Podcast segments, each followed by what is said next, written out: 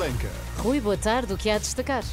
Boa tarde, vamos ouvir António Salvador, também Pedro Proença e falar do Eslováquia-Portugal desta noite. Começa agora Bola Branca com Rui Viegas. Já vamos à cimeira do futebol no Porto, segundo dia, mas antes o Eslováquia-Portugal desta noite, na campanha de apuramento para o Euro 2024. Em Bratislava, a equipa das esquinas tenta manter-se invicta quando lidera o grupo J com mais dois pontos que o adversário de hoje. Para o efeito, o selecionador nacional Roberto Martínez só não conta com Ruben Neves, com problemas físicos, ficou em terra. Será uma seleção em defesa do seu favoritismo perante o grande rival do seu agrupamento, considera o comentador da Renascença João Ferreira. Perspectiva-se um jogo de dificuldade elevada porque uh, a seleção da Eslováquia está também com um bom trajeto nesta fase de apuramento. Uh, em quatro jogos tem um empate e três vitórias, precisamente os últimos três jogos, portanto está num bom, numa boa forma. Tem apenas um gol sofrido neste trajeto em Bratislava. Perspectiva-se que Portugal venha a encontrar de facto algumas dificuldades, pese embora o trajeto da seleção portuguesa seja também limpo, 100% eh, vitorioso, quer em casa, quer fora, e portanto adivinha-se um jogo onde Portugal assuma algumas das responsabilidades ou muitas das responsabilidades deste jogo, force os golos, mas a seleção da Eslováquia também fruto de boas unidades que têm individuais, são todos eles jogadores também habituados a jogos de caráter uh, difícil e portanto uh, espera-se um jogo difícil, mas onde Portugal parece-me, estará preparado para uh, assumir o favoritismo e carregar com as despesas essenciais do jogo. João Ferreira, que comentará este Eslováquia-Portugal, marcado para as 19h45, com relato do Pedro Azevedo em rr.pt. Arbitragem do sueco Glenn Nindberg. À mesma hora, para este grupo, jogam ainda Luxemburgo e Islândia e Bósnia e Liechtenstein. Outra seleção portuguesa, a de sub-21, na campanha de qualificação para o próximo Campeonato da Europa em 2025. Ao intervalo, vence em Passos de Ferreira Andorra por 1-0.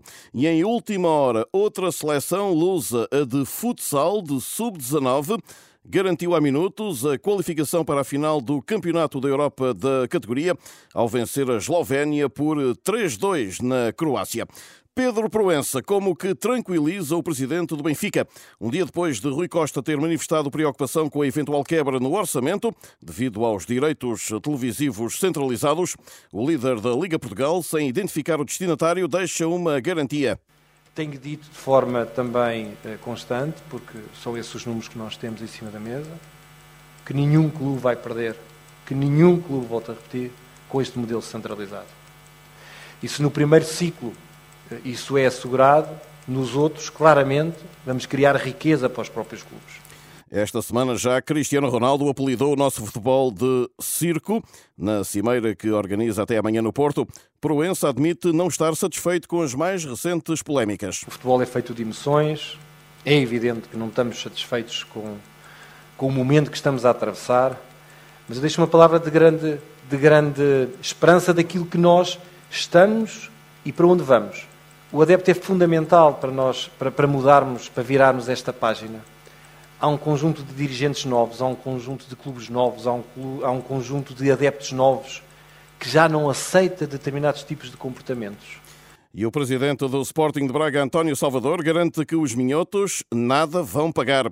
Em causa os 12 milhões a que foram condenados pela FIFA por não terem vendido Ricardo Horta ao Benfica com uma percentagem eh, contratualizada, aliás, a reverter para os espanhóis do Málaga. O Braga não tem que pagar multa nenhuma. O Braga tinha um acordo que se houvesse uma proposta, teria que vender ou pagar. O Braga entendeu que não deveria vender e entendeu neste caso que a proposta não era uma proposta que obedece às, aos termos todos do contrato. E por isso nós entendemos que não devíamos pagar ao Málaga. A Málaga foi para a FIFA, vamos discutir na FIFA, a FIFA já deu, vamos discutir no TAS. E a partir daqui, se um dia tivermos que pagar, aquilo que eu posso dizer é que o passo do Horta custou 12 milhões de euros, 100%. Na Cimeira do Futebol no Porto, António Salvador a explicar ainda a contratação do médio João Moutinho. Foi fácil. Quando há vontades do outro lado para representar o Sporting Clube Braga, as coisas são muito fáceis. E esta tarde, neste Thinking Football Summit, destaque para a presença ainda do presidente do Futebol Clube do Porto, direto por isso com o Palácio de Cristal no Porto e com o Luís Aresta. Luís, boa tarde. Boa tarde e Pinto da Costa fala a esta hora, vamos ouvir. Entregue uma vez quando Portugal venceu o Campeonato da Europa, ao senhor eh, Dr. Fernando Gomes, presidente da Federação. Eu ouvi aquilo, sim senhor, muito obrigado, e no final disse ao Vítor, ó oh, Vítor, isto é tudo tanga, porque o diretor pode julgar que é, mas isto lá em cima não passa. E passado um mês perguntei ao Vítor, ó oh, Vítor, já há data? Eh, estão a estudar, tá? passado três meses, olha, o troféu vem a pé. E o que é certo é que ele teve que confessar que já não havia troféu. Então isto não é uma influência de quem dirige, dos donos, dos patrões, do próprio diretor de jornal?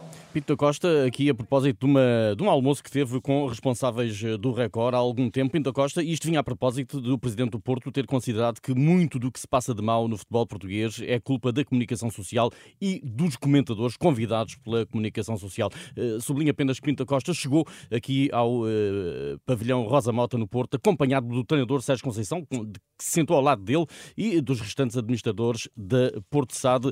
Esta Thinking Football Summit, com Pinto Costa a ser entrevistado nesta altura por Rui Sequeira, termina amanhã aqui na cidade do Porto. Muito obrigado, Luís Aresta, a partir do Palácio de Cristal. E a SAD do Sporting apresentou um resultado positivo de 25,2 milhões de euros no exercício de 22-23, valor em linha com o registado na época anterior. Este é um dos números que consta no relatório de contas enviado à CMVM, onde se fica a saber também que a renovação de Ruben Amorim custou 1 milhão 250 mil euros, ou ainda que o atual plantel leonino tem mais valor valor eh, de sempre, 99,1 milhões de euros. A atenção do Benfica, Alexander Bá foi dispensado da seleção da Dinamarca devido à lesão. Recordo, entretanto, nas modalidades que começa esta noite o Mundial de Rugby em França. Portugal estará pela segunda vez representado pelos Lobos, que, no entanto, só irão jogo dia 16 frente ao país de Gales. A competição arranca com a seleção anfitriã a defrontar uma das favoritas, a Nova Zelândia, às 8 e um quarto da noite. Por fim, na Vuelta, João Almeida cai de sexto para décimo, em dia de domínio da Jumbo nos Pirineus franceses.